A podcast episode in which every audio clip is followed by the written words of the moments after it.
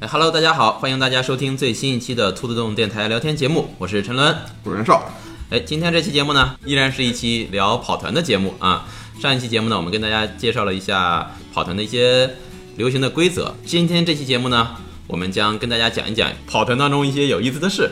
今天这期节目呢，还是请到了我们的好朋友，嗯、h 来跟大家打个招呼。大家好，大家好，那我们就正式开始今天的节目。那我们三个人呢，嗯、袁绍还有 H 还有我呢，我们都带过一些团，嗯也都作为 PC 跑过一些团。那我们在跑团的过程中呢，包括我们带团的过程中呢，也都发生过一些特别好玩的事儿。今天呢，跟大家都简单的说一说，让大家呢也能从另一个角度吧，来体验一下跑团的乐趣。这就是怎么说呢？嗯就是遇到的最有意思的事儿就是我们商量着，今天跑团，嗯，八点开始嗯啊，十二点的时候还有人在建卡啊。什么叫建卡呢？就是构造我这呃个，故事里的创建人人物，物，就意思就是说，呃，故事还没开始呢，啊，就是这个这个情况是最多的，一开团就就得做好这种准备，嗯，急得不行。其实针对这个事儿，我们那次是提前一天，大家说今天集合，我们说今天不跑，我们就建卡。嗯，对啊啊，所有人都建好了卡，然后下一次来的时候我们再来 跑。这是非常就是健康的游说方式，因为如果你在网上跑的话，一般都会要求你带卡来密，嗯哦就是你对你把是卡的建好了，然后你把卡发给我，你才能跟跟我说话。啊，操，你还有这个资 格？可以，嗯，就有印象深刻的事儿哈，那次我跟袁绍的团，就是袁绍上期节目说的那个侦探系统的克苏鲁嗯，它不叫恐，它叫 fear itself，就是恐惧本身。哦，恐惧本身啊，但它不侦探是一个系统克苏鲁啊背景对对对啊，，但是它用的系统跟这个克苏鲁迷踪是一样的，嗯就是这个团里面，就你明白吗？就是我是真觉着。我我肯定是疯了，哦那， 那个团现在就是能说这些东西乱七八糟吗？呃，应该可以，因为呃，我不知道我们放的时候是几月几号哈，因为就在今今年的五月十三号可汗大会上，恐惧本身就会被作为一个体验团，哦就可以被大家去体验，哦。就哦，会被相当于被放出那就有可能，我们这期节目肯定比他晚，所以他先逼我们剧透。啊啊那就行，行，嗯，就是那那个当时我跑的那个团是什么呢？就是我是作为一个医院的病人，但是呢，在医院里面啊，就是经历了很多就是自己琢磨不明白的事儿，就是按游戏里流程是三天，三天，嗯三天的流程，我到第三天早上的时候，嗯，真的我就觉得我这个。不仅是游戏里的人物，我自 己啊就是已经放弃治疗 了。我觉着肯定不是医院有问题，啊肯定是哦我有问题啊！哦，然后就觉得，我觉得我就躺在床上什么事儿都不干，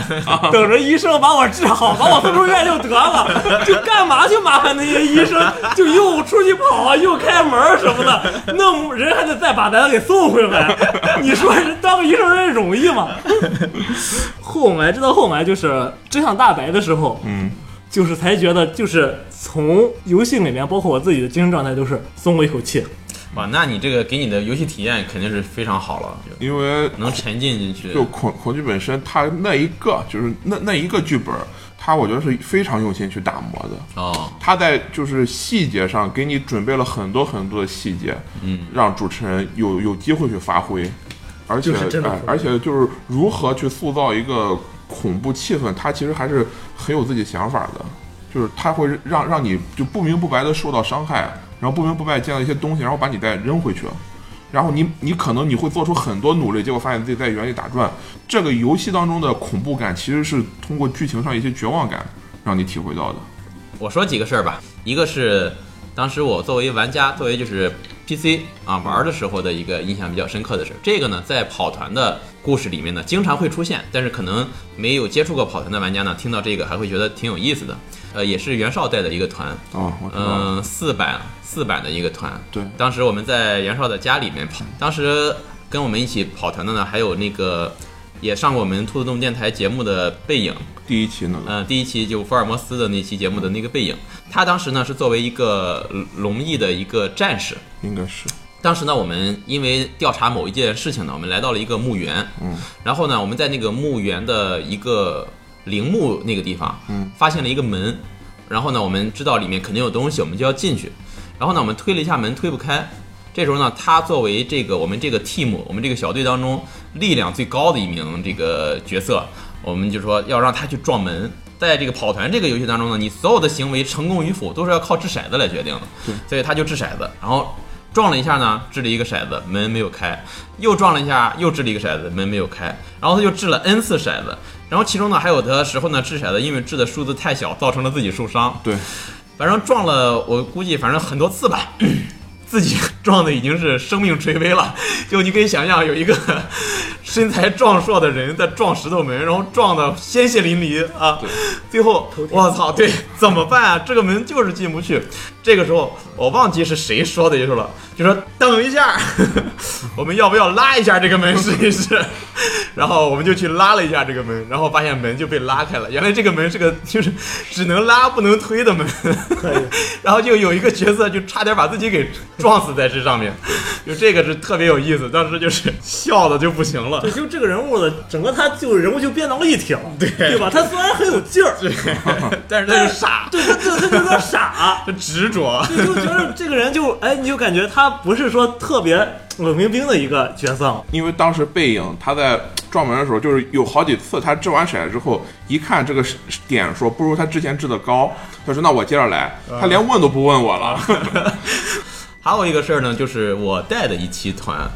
这个呢是当时他们的这个小队呢，因为躲避暴风雪来到了一个呃废弃的古堡，在这里面呢，他们发现了一个雕像，这个雕像呢可能和他们的这个行程有一定的关系，具体情节我记不太清了。然后当时呢，呃，某一名玩家呢他就呃选择用武器把这个雕像给打碎了。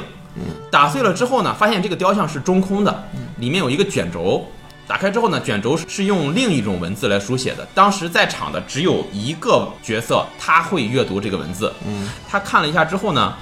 他知道写的是什么了，然后他随手接着就把这个卷轴给烧掉了。嗯，就是在场其他所有的 PC 都不知道这上面写的是什么， 他把现实中那张纸条也给撕掉了对，给。撕掉了。急死啊了。因为我当时跑的时候，我给他准备的这个卷轴的纸条是我选了一个特别偏门的国家的文字打印出来的，啊对其他玩家看到的是一连串不知道什么的文字，然后给那个玩家看的是就是用中文翻译过来翻译嗯的版对，然后看完之后他就把这个给撕掉了，嗯，哇，其他玩家就就傻了，说这个这么重要的线索，你到底跟我们说什么？它上面说的到底是什么？这个玩家呢也是背影，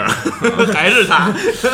然后他就不慌不忙的说了一句啊，上面写的是今晚的羊肉有点咸，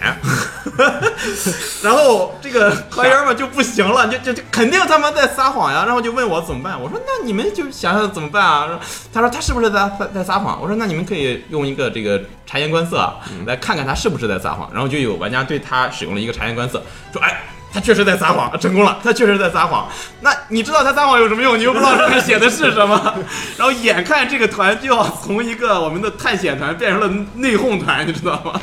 啊，这个就印象特别深刻。而且这个人物的这个形象和其他人物的形象也一下子就是因为有冲突，就更会更容易塑造性格嘛，就特别让我印象特别深刻。这也是一个特别好玩的一个点儿。哦，你这么一说，嗯，就是又想起来说起了来那个跑团的这个 PVP 成分，嗯就想起来也是之前听了一个故事，不是自己跑，嗯呃，也是让我笑了半天。就是当时就是有一群跑团的人，他们有一个人做了一个规则，那个规则名字啊不知道，总之是个超能力团。嗯就是在这个规则下面，每一个角色他都有一个超能力，嗯哦但是有一个核心规则是什么呢？你的超能力一旦被任何人知道是什么，就没有用就了。没有用了你，就会死，我就会死，你就会死。哦然后呢，这个主持人啊，带了这么一个团，团的开始呢是这么几个超能力者啊，要从城门外走进城门，因为当时那些团里面那些人都是一些四个老玩家，一个新玩家，啊，那个新玩家就看着那四个老玩家给主持人不停的递着订了一个多小时纸条，就门儿都还没进去，就就疯狂的递纸条。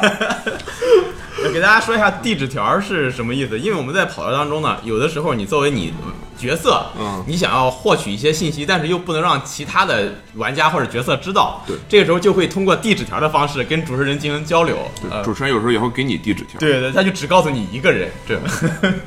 我当时我听这个，我觉着有些人可可能就退坑了，对，这太惨了，就根本都不知道在干什么。呃，遇到这种情况，他又没有这个相关的经验，就是很很烦。就是你说好好的，你不猜不就得了吗？你还非得去想办法啊去先猜，先猜三百多轮。你不仅去猜，你还想办法不让别人猜着。呃，你这么一说，就是射击玩家 PK 啊，我也有一个，但是这个当然也不是我自己跑过的哈，这其实还是一个挺出名的，在跑团界挺出名的一个团，我可以给大家分享一下。就是首先说一个背景故事，就是在《龙与地下城三》三版里边有一个神器，这个神器叫做维克纳之眼，它是一个邪神，叫维克纳，他是死灵之神，他把自己的眼睛抠出来制成那么一个神器，流落在人间。如果你能把这个眼睛得到之后，你把自己原来的眼睛挖出来，然后摁到自己的就是眼眼窝里边，你就可以获得维克纳之眼很多特别牛逼的超能力。嗯，当时那个主持人也是带了一个，他是分分别给这两个带，就是我在这边儿就是带一天，就第二天再去那边儿去带，但他们两个队其实是有竞争关系的。嗯啊，然后其中一个队呢，他就想到了一个主意，他们跟主持人说，那我们想在这边散布一个谣言，这谣言是什么？叫做维克纳维克纳之炉，嗯，头颅的颅，哎，就维克纳的脑袋。啊，这个脑袋呢，就是说，你如果能用这个有这个脑袋，你他也会有各种各样阴巴的能力。嗯，然后呢，就做了一个这个风干的这个人头，说我们把这个人头放在哪儿哪儿哪儿哪儿哪儿，而且设计了一条非常曲折的这个人物线。哦，啊，就剧情线，就你必须经历很多陷阱啊、机关啊、各种各样，而且还要是从人那边儿先听到一些这个风声啊，再知道这哎个，知道线啊索，再才才能能嗯才能抓到找到这个对东西。嗯然后呢，但应该是另外一个，就是另外一个团，还是他们本身有一个团就是缺缺员的人，在第二次跑的时候就听到了这个，就是主持人跟他说了这个消息，啊，他是他就是就是 A 团散布了这个谣言，对然后 B 团得到了这个，获取了这个不谣是言， B，而且是好像是 A 团中某一个当时没有去的人吧，哦，他是跟了 B 团去跑了一下，哦然后他就是因为也是就是递消息条嘛，他知道这消息之后，他不想让别人知道，哦，于是，他就是跟主持人说，我申请偷偷的去那个进进行一个什么事儿嗯，啊，然后他就就是经历了九九八十一难吧，找到了这个脑袋。那这个脑袋，那你怎么用它的力量呢？嗯，你跟维克纳之眼一样，你得把原来这个哎给切下来，把你这个脑袋再再安上把去，自己的脑袋砍下来， 把对，啊然后呢让这他颅给它安 上，然后呢，他因为他是个德鲁伊嘛，他就找了一个自己动物伙伴，说：“哎，我现在我把自己脑袋切下来，动物伙伴，你把这个头给我安上去 啊。”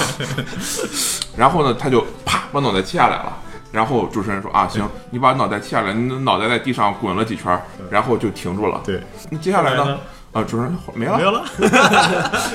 好，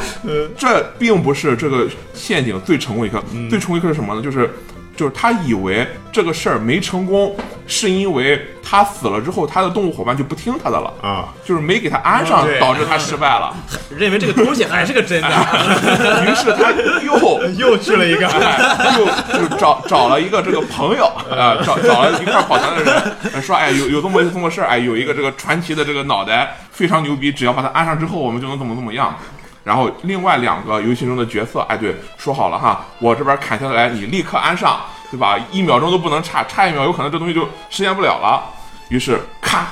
那个脑袋又切下来了，啊，就是说啊，你的脑袋在地上滚了两圈，然后你的血从脖子里边流了出来。 啊接下来呢？没了，啊，没 了。这个然后旁边所有知道真相的人都在旁边看着他们， 一句话也不说。对我，我当时也看过这个故事，我觉得这个真的是特别成功、特别成功的一次一次 PK，而且这个好像还挺早的，对，嗯，这个事件发生的还挺早的，因为在这之后，可能就进入了黄硕那种，就是以哒哒哒哒哒哒，就是以追求战力为主要目标。当时好像是有人开发出了一轮能动一万下的一种套路啊，好像是有吧？啊、就是听说过因为《龙与地下城三版》有很多很多的扩展嘛，扩展其中有一个哦扩展是完美灵能吧，就是说你可以使用灵能，灵能就是类似于蓝条施法这种，嗯，就是你耗的灵能点数，你只要灵能点数够，你可以用任何的灵能，哦然后他可能就把几种，可能是设计了一个时空穿越的吧，把几种合二为一之后，你只要你这回合有什么什么动作，你先干什么再干什么，然后能时空穿越一次，你就又获得了六秒钟，又可以做六秒钟动作，嗯你这一轮可以执行一万个行动嗯，啊，嗯就是你对最后一个行动只要是穿越回这个这回合一开始就行了，我再说一个吧，我刚才刚想起来的一个事儿，也是我带过的一个团，嗯，是这样的，我们那个小队呢，呃，去了某一个村庄，帮这个村庄啊解决了一个事件，嗯，解决完事件之后呢，因为当时和这个村庄的村长啊，就是商量好，我帮你解决事件之后，你给我多少金币作为报酬。解决完事件之后呢，这个呃小队派了一个代表来跟这个村长交涉，村长呢作为这个 NPC 就是我来代劳嘛，然后他当时呢就和我进行讨价还价，说你看这个事儿我帮你们解决的这么完美啊，这个怎么怎么怎么样，那嗯，你能不能多给我一些钱？通过包括掷骰子呀、对抗啊一些乱七八糟东西，最后呢，他获得了比当初承诺的要多很多的钱。然后把都灭下了。对，然后呢，他回去跟他的队友说，这个村长是个小气鬼， 他就只给我两个金币， 然后这些人肯定都不信，但是不信也没办法。嗯，然后呢，他就一路靠这种坑蒙拐骗啊，身上积累了好多金币。因为他和我的就是他金币的数量和我，包括和我的交流，都是我们靠小纸条、传纸条来来交流的。其他人所有人都不知道他有多少金币，直到好像是因为有个什么事儿来着，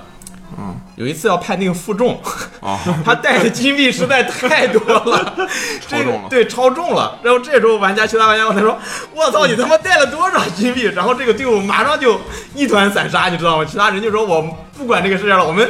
先把这个人干死，我们都能分到很多钱， 不用去打怪就了，不用打怪了。怪就在眼”前。对， 特别这个印象特别深。所以说，其实跑团就是很多这个故事啊，对就还是依赖于玩家和主持人。对对对，就是我认为写跑团战报写的最好的人是胡沙马，啊，哦，是他这个呃对，在知乎上那个有个专栏，知乎上有一个叫一指禅师的这个什么，他因为他是一个手游策划嘛，哦他最嗯，近专心于自己的手游，也一直没有更新。但是我就特别喜欢他当时写的一个，就是拷问玩家就是内心的那个那段儿嗯，对，那个段故儿事是印象特别深是，什么呢？是他们的冒险小队去了一个，相当于是一个陷阱，那个陷阱呢有通风，在那里面呢发现了一个这个就是一个骸骨和一一份日记，那个骸骨写的是什么呢？写的是他在这个陷阱里待了很长时间了，因为他有一个无尽的口粮袋儿。所以他永远不会被饿死，他也有有饭上给自己提供水，也不会渴死，也不会窒息，但是他就是出不去。于是呢，那个写日记的主人就开始幻想，要是有就是另外一队冒险者来救我就好了。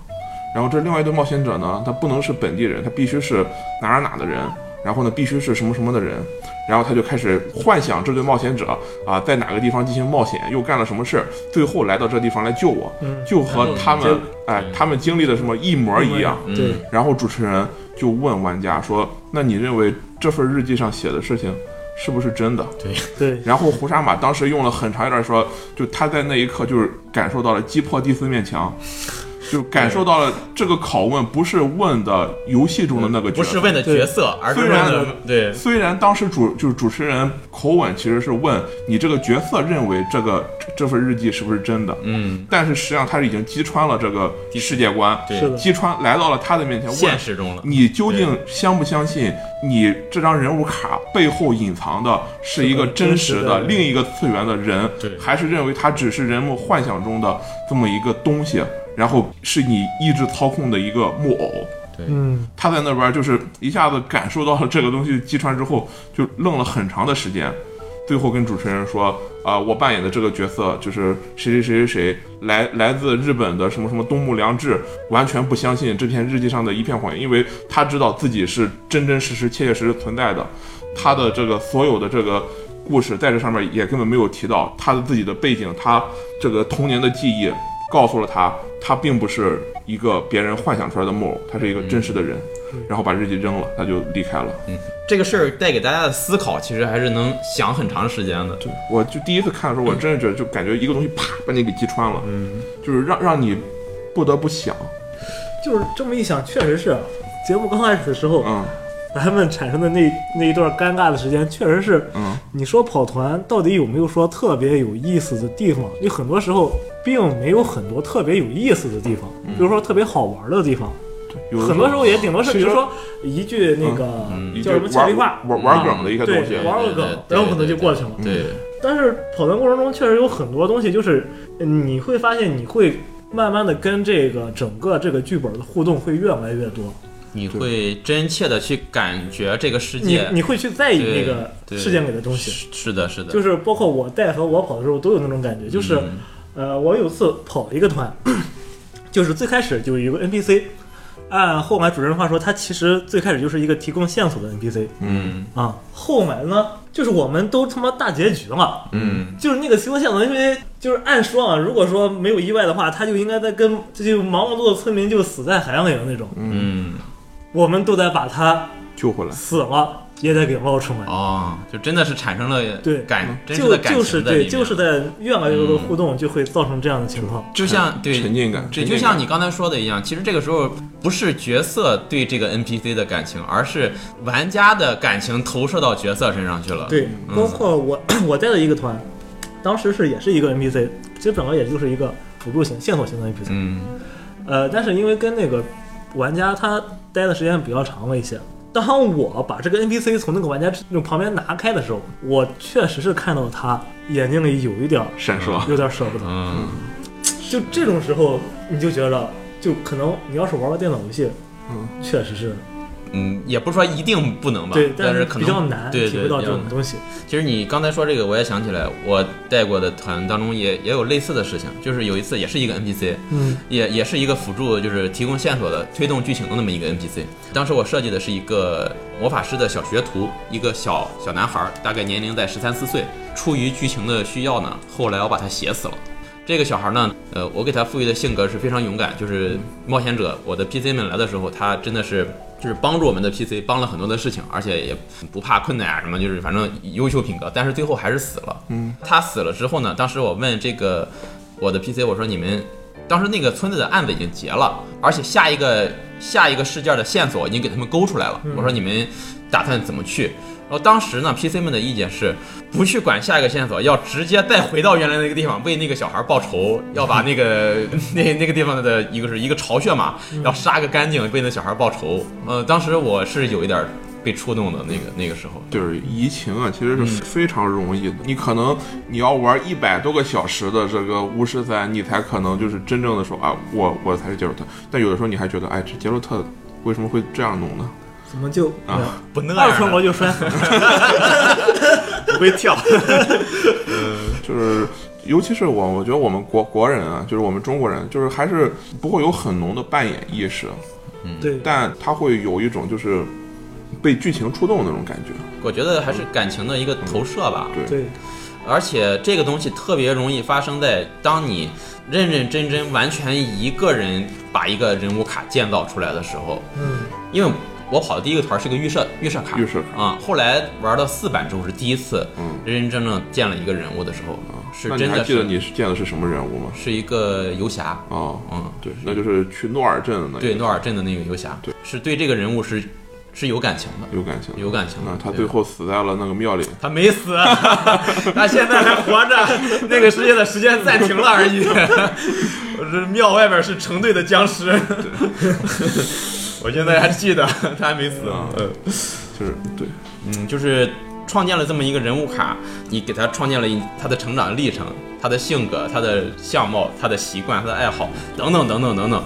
就觉得他更像是一个或者说朋友，他也不是你，啊对他不是你，对，他有和你不一样的优点和缺点。他是你的 persona。对对，第二人格。总是他有让你特别着迷的地方，对才会去把这个人建。对，因为你会不自觉的把一些你想要的、你自己身上没有的特质但有放到那个人有的身时候你会在做卡的时候做一个高大全的角色，然后在跑的时候，实际上又把你的一些东西投到那种上，然后他就变得不这么不是高大全。有可能你本来想我要弄一个哎特别伟光正的圣武士，嗯结果真正跑的时候又是坑蒙拐骗，又是怎么着？上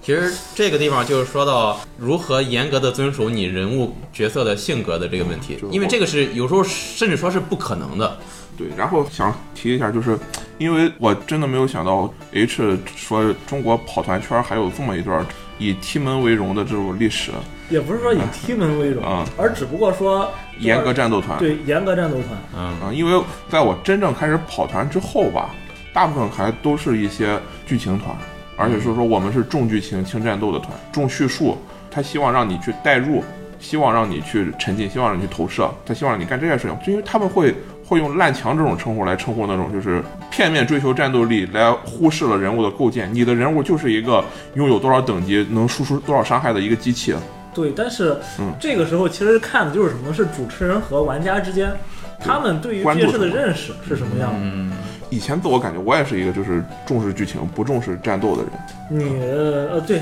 嗯，也是，我本来是这么觉得的。嗯但是啊，对嗯，就是最现在就近觉得也不是最近啊，因为跑团这个东西真的节奏太慢了，是半年前才开过上个 团，但是但是我我有这个想法，可能在一两年之前了，就是我玩了这个 XCOM，我玩的优服，就先玩了一，后来又去上 Steam 上买了二，把二也通了。当时我感觉就是优服这个游戏真太好玩了，你把你的小队成员让他们按照自己的特长分配好，然后他们能在这个外星人出现一刹那，各自发挥各自的作用，不让自己被外星人击垮。就是当外星人把你的小队成员干死的时候，那种痛心的感觉非常非常的难受，就让你忍不住想。就是把档删了， 忍不住呃你这个我经常能体会到， 忍不住想独挡重来，就独挡重来还有可能还是不行，因为你本身可能准备就准备的不够。就那个时候，我突然觉得哇，经过配合，经过战术，然后去干倒强敌，真的是特别有意思这么一件事情。其实我觉得，就是战斗团从另一个角度来说，它可能更贴近于人们当做一个桌游来玩儿。就是当你熟悉了它的战斗的规则之后，呃，如何利用这个规则达到一个特别精彩的战斗，我觉因为得是这因为个，我觉得是这样，就是就是这主持人给你的压力越大，嗯，他其实都不需要说你自己去思考什么，他只要把足够多的压力给你，你就会自动的去想办法。哎去琢磨。嗯对，当你打死这些怪之后，你会想，我靠，我们竟然还能有这种精妙的操作，嗯，对吧？很有可能说，战士拿长柄武器就是卡在某个地方，保护着背后的法师，然后背后法师也不是说我就扔个火球啊，或者是施个什么普通的法术，就是专门找一个特别契合当前战场的一个辅助法术，然后把敌人削弱。这个时候，我们的这个盗贼也好，我们的弓箭手也好，盗贼可能会用一些这个，他可能会通过一些这个杂耍类的这些动作或者怎么着，去摸到后边去，去限制对方那些脆皮的远程角色。嗯，在这种配合的情况下，本来一个可能特别特别强大的敌人，然后被你们就是有惊无险的度过的时候，你们就哇靠，我们真是太牛逼了。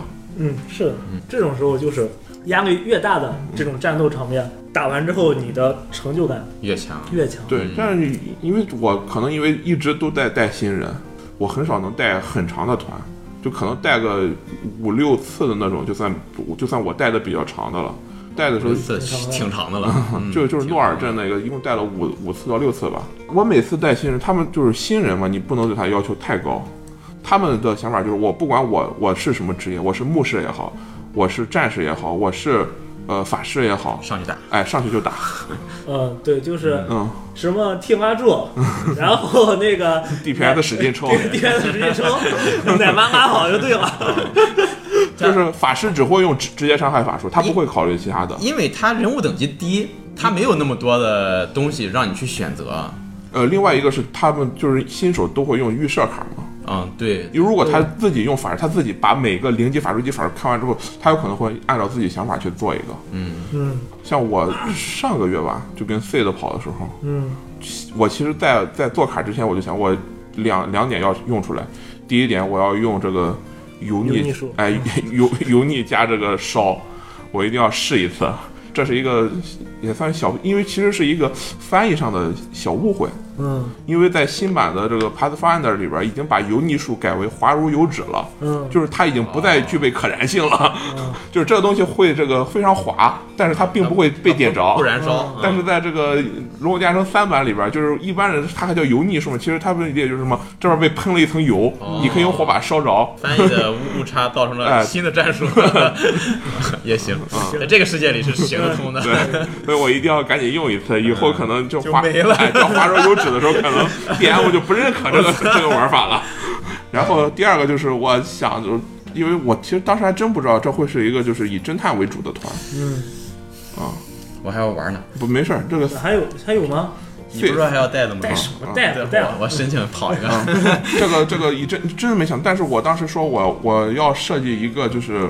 就是我是一个现代人穿越到异世界的，嗯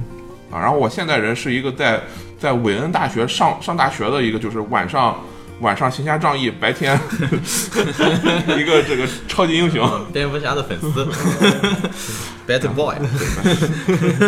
所以到最后就有有一段剧情是，当我真的不知道这个线索去哪找的时候，我就问主持人，我的内心还有另一个人吗？对我现在不是跟你说，我是跟我内心另一个人 说，就是你肯定比我聪明的多，因为我只是一个中世纪没有什么见识的小法师啊、嗯你是一个就是在未来见识多、看的也多、什么也 多，然后智商也比我高很多的这么一个未来的超级英雄。你现在告诉我，我现在应该按我怎么搜集的办嗯信息，我究竟应该怎么办？ 然后主持人说啊，你去干什么什么什么。我说好，外挂真是。嗯其实你一说这个，我突然想起来，我跟袁绍在 DiceCon 的时候，我们跑的那个命运啊 Fate 那个 团，对 Fate 团，这个 Fate 不是那个 Fate Day Night 啊，呃，跟那个月月厨们没有关系，它就叫命运。 它就是命运。哦嗯，然后当时呃，我们遇到了一个会隐身的怪，嗯，然后行之经然后袁绍他想了一个特别牛逼的点子，他要带一个喷雾的器，里面放上带颜色的水汽，嗯，然后如果他隐形的话，喷到他身上就能看到他。啊，这个点子我觉得当时就特别牛逼。其实我在那边是稍微有点儿，也不是说作弊吧，因为星之经我之前是了解过的，我其实还想带过一个团里边就有这个怪物，哦，哦，因为这是一个克苏鲁挺出名的一个怪。就我当时也考虑过，就是一个完全隐身的东西，我该设置什么东西让玩家在碰到它的时哦候有办法打？你有预案， 啊、我当时就想了，就是啊说，因为去年有一个，去年还是前年的，就是从零开始的异世界是个动漫嘛，哦，从零开始的异世界啊，当时特别火。那里边就是那个魔女大嘴私教，她背后就能出现人看不见的手，嗯然后当时除了主角之外，其他人都看不到。那里边有一个牛逼的战士的方法，就是我用脚刺土，把哦，沙推甩出前来，啊然后你这个手穿越沙的时候就。会显示手的形哎，状。就会显示手型，然后我就可以躲避或者是攻击了。哎原来不是你想出来的。天哪 就是其实就是说，当像这种战斗，嗯在处于一种跟平时是有有差异的时候，你整个的体验应该也会有一种对，很好的感觉。它会促使你去想办法，对，啊就做是做一些平时对对对，不会去去做想的我应该怎么做。最近有有一个小说，把跑团和哈利波特结合的，嗯，其中就提到了一个事儿，就是里边的主角他在那个哈利波特第二部是那个密室嘛，他想找这个斯莱特林继承人，嗯，他是一个龙与地下城的法师，他的法术是他只要有这个人的一件东西，他就可以释放一个预言术来找到对方的位置，嗯，但是他没有斯莱特林继承人的这个东西，嗯，啊，他就特别苦恼，他就去问赫敏，我该怎么办？嗯，赫敏就说，其实有两个办法，嗯，啊，他说第一个办法是什么呢？就是我们现在就在斯莱特林继承人的东西里，是霍格沃兹。然后赫敏解释说，这个霍格沃兹一段校史中说到，霍格沃兹的四位创始人把霍格沃兹捐献给了英国的每一个魔法师。也就是说，只要斯莱特林的继承人他是一个英国人，他就是有所 有权，对这就是他的东西。对，哎呀，哎这呦个然后他说，如果这个方法不行的话，还有第二个方法。然后赫敏就抽出了一张羊皮纸，在上面写：“我现在将这张花五纳特从书店买来的羊皮纸赠捐献赠予给哎 赠予斯莱特林唯一的合法继承人。”然后签名，哇，这个然后说这些东西已经从法律上讲完全意义的 归斯莱特林继承人所有了。标志标准，这个是 文字悖论啊，就是你你你可以通过改写规则的方式来嗯牛逼不择手段的实现什么。其实，哎，对我们有一款桌游，其实就讲这种，就是如何不择手段的去赢得游戏。这个游戏就叫做《小白世纪》。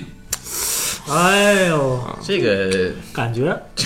这个游戏其实哇它、首先说一下，它跟跑团关系特别密切。嗯，对，它本身就讲的是，如果把跑团的所有剧情、所有东西全都抽走、抽掉对抽抽离，然后你的人物只剩下了等级、职业和种族对，可能还有性别，就剩下这四性别这四个属性。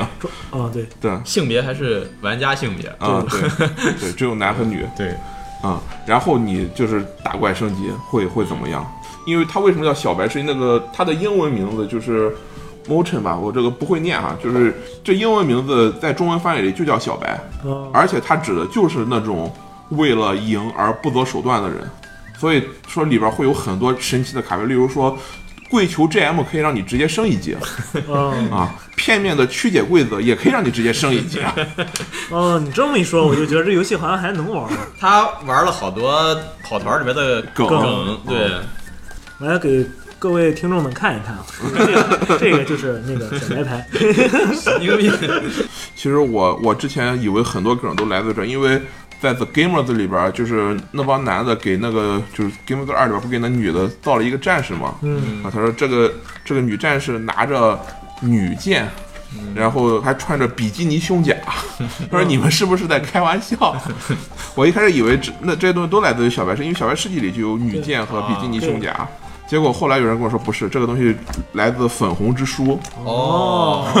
我我你们这熬熬的是什么劲粉红之书是个规则书，啊啊？嗯，哦，我当时就是我看过对对他特别感兴趣哦嘛，我就看了一下，简单给大家做个介绍吧。不能算官方规则，它可以理解为同人同人作品吧。它是呃玩家开发了一个规则，用来定义或者约束玩家在呃《龙与地下城》当中发生男男女女、情情爱爱啊，还有这个对男女肉体关系啊这些东西的一本儿对一本规则书。就是你在《龙与地下城》中，你是绝对找不到这个任何性方面的东西的。对啊，都在都在那本书里，对，全在这本书里。啊，他的一切都在那儿，你去找吧。 可以，我把一切都放在这本书里了。哎呦，我们现在其实玩游戏基本上都不是很注重世界观了，嗯但是《龙与地下城》它本身其实还是塑造了好几个就非常成功的世界观的，嗯，像这个费伦，嗯就是《The Lost World》被遗忘的国度，是 大陆，飞轮大陆，非常大。这个这个世界，就是现在你在网络小说上也好，或者是你玩一些这个老派的这个 RPG 游戏也好，出现次数还非常高。嗯，例如我们《博德之门》《冰封谷》，冰封谷，还有《无冬之夜嗯无冬之夜》啊，这几个都是依照这个嗯被遗忘国度来的。它像它这个是版版权开放，还是他们买了版权？买了版权，买了版权，对哦，就是而且飞轮大陆，因为它也是有文学作品的，像那个《黑暗精灵》系列、《冰封谷》系列，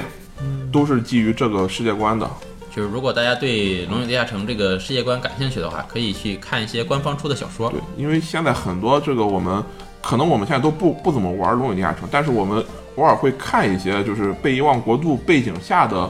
呃、就是奇幻作品，因为它因为细细节做的太好，所以很方便能拿来用对，啊。例如说我们一般说到奇幻世界太阳神是谁，那就可能就是裴罗裴罗，啊，对。然后说龙神是谁，很有可能就是说提亚马特啊，然后说就各种各样的这个神灵啊，这个。呃法术啊，就是施法等级。哎，对，其实还有一点就是有一个非常非常有意思的一个小故事，就是《龙与地下城》四版是那个完美世界出的嘛，嗯，它其他几本书卖的都特别差，但有一本书卖的特别好，嗯，就《怪物手册》。哦，哦，就是所有就是网游开发、手游开发，都从上想面想抄什么怪物的时候，就看一看，哎，就看看这本书。是，感觉最开始呃对想去了解这种 TRPG 规则的时候，也是在觉着你去设定一个世界，嗯，就是我当时是想象不出来你你怎么样去规定这些那些。那你有可能需要买这一样那本样书，叫做《狗头人世界创造指南》哎，，我还真买，我那本书我也倒是买过。我也买了。对我也是因为就是这么好奇，我觉着我靠太牛逼了，我像这种规则书，但是所以才去了解就是这种东一西。开始的时候，你想设定一个世界，但到最后你发现只需要，呃，把玩家们所在的这一小片区域做好就行了。其实你说到这个地方有有点跑题，但是我还是说一下吧。我们作为这个 DM 都有这种，一开始有可能我们用的是现成的模组，嗯但是后期呢，我们就想自己去，就算你用线上模组，对你这个故事跑完之后，你还要故事还要继对，续，还要继续，对，对，我当时带大家跑的时候呢，是也是自己创造了一个一个世界吧，嗯，但是后来呢，就是因为种种原因吧，这个团就无疾而终了。反思的时候，嗯我就想，我创造这个世界太依赖玩家了。啊，我觉得应该是你创造一个世界，然后让玩家去体验这个世界，嗯而不是你以玩家为为中心创造一个跟他们有关的世界。我觉得我把这个本末给倒置了。对，我觉得这个是观点是对的，就是就是咱们现在很多时候都是想跑团的时候，也是像袁绍说的，就是重剧情对嗯啊，轻战斗。就是想给玩家带来好的体验。对，但怎么样能让这个剧情给玩家带来好的体验呢？其实就真的很看主持人他怎么样去设计这个东西。他可能为了玩家体验的那么大概一张 A4 纸的内容，嗯，他可能要写大概几十张 A 4纸的内容，嗯，他要把相关的设定这对些东西都给做好。然后并且然后把这个故事完善了之后，才能让这个玩家一点一点的我去揭开对，这个东西。那个时候，我觉得这样感觉是就挺是好你的。玩家去做一个什么事情，我这个世界就是这样的，我知道会引发什么样的后果，会到达一个什么样的区域，会有一个什么样的东西。我当时就是反了，我就是先把他们这几个人物的人物关系啊，包括一些历史背景，他们写好了之后，我给他们串起来，然后我再去弄了一个世界去迎合他们，这样反而就特别的束手束脚，就就是这样。玩家们应该来你的事，而不是你对你给他们、就是、给他们一个世对界，因为不是他们对在造自己人物卡的时候，很有可能会就特别缩，对对对对对特别特别缩。就是我是对冰之王国和火之王国的这个正统继承人，对对我是冰与火之子。有然后你有造了一有个没电事件，有这种有这种。我这我这说自己是冰与火之子的真的非常多啊。我觉得他，你只要认真对待你的人物，就没就有是世界差上的也有这样的人啊，就是有这样就是这样的人啊，对对对。行，那咱们聊了也不少了，近期两位有没有再开新团的打算？我操，你这广告也太硬了吧！就是直直接来，直接来，啊硬来。硬硬上，有有有有有陈文他说这么一句话，也就是是想听个节目有兔兔洞的玩家，万一的万一，对，他就是想试试这个东西的话呢，就是其实你可以来兔兔洞，我们这边现成的写好的模组也有，有然后呢自己写的模组也有，有呃，至少目前像 D N D D N D 团有大概五十个模组，对和像那个克苏鲁的那个迷踪团，啊，科佐鲁迷踪大概有十个模组对，，这边嗯老只要老你瑞想参与的干话，的太慢了，肯定都是有的。就是包教包会，对，然想后当主持人包教包会。不会退款，不但是会不 会给你退款哦的，不会退款的。那那就行，那就哎，好我就想着还有这么我说好的我事儿我刚才说不会再加钱，哎真黑，真黑，嗯，呃，最近我正在做一个剧本，或者说这个团吧，克苏鲁迷踪这么的一个规则，规则，啊，或者说对那个侦探系统的规则的嗯侦这么探一系个统的团。规则，主要呢就是靠调查，然后去找这些真相啊或者什么的这种东西。嗯故事呢，可能就是像看电影比较多的这个朋友可能比较了解，就是跟那个《闪灵》库布里克导演的电影，对，它是那个有关系的，就是以这个电影发生之后一个月之后的事 情。不管是你对电影有兴趣，还是对跑团有兴趣，还是对这个科苏鲁体系有兴趣啊，都可以欢迎来加入到我们这次跑团的这个活动当中来。行，那我们本期节目就到此结束。呃，再跟大家预告一下，这个坑还是要挖的，我们跑团的节节目还会继续啊，可聊的东西还非常多。对我其实还想聊聊，就是好几个这个《龙与地下城》不同世界观的故事。还能听袁袁老师讲好几节 课。袁老师上课 啊，反正请大家慢慢的等吧，我们也不知道什么时候还会录，呃，但是我们尽量尽快的录了给大家放出来。 就是你们少来兔子洞玩一会儿，我们录 的来来来来，我们录的就更慢了。呃，行，那。就是这样，本期节目就到此结束吧。呃，感谢大家的收听，也欢迎大家继续订阅关注我们兔子洞电台的其他节目。呃，我们也再次感谢 H 来帮我们录节目。对，经如果经常如果来录你有节什目么擅长的，或者你有什么嗯对喜欢的，欢迎和我们一起来聊。对兔子洞什么都能跟你说。对，什么都能说，什么都能说哎天文地理、生理卫生啊。 行，那本期节目就到此结束，感谢大家的收听，我们下期节目再见，拜拜拜。拜拜拜拜拜。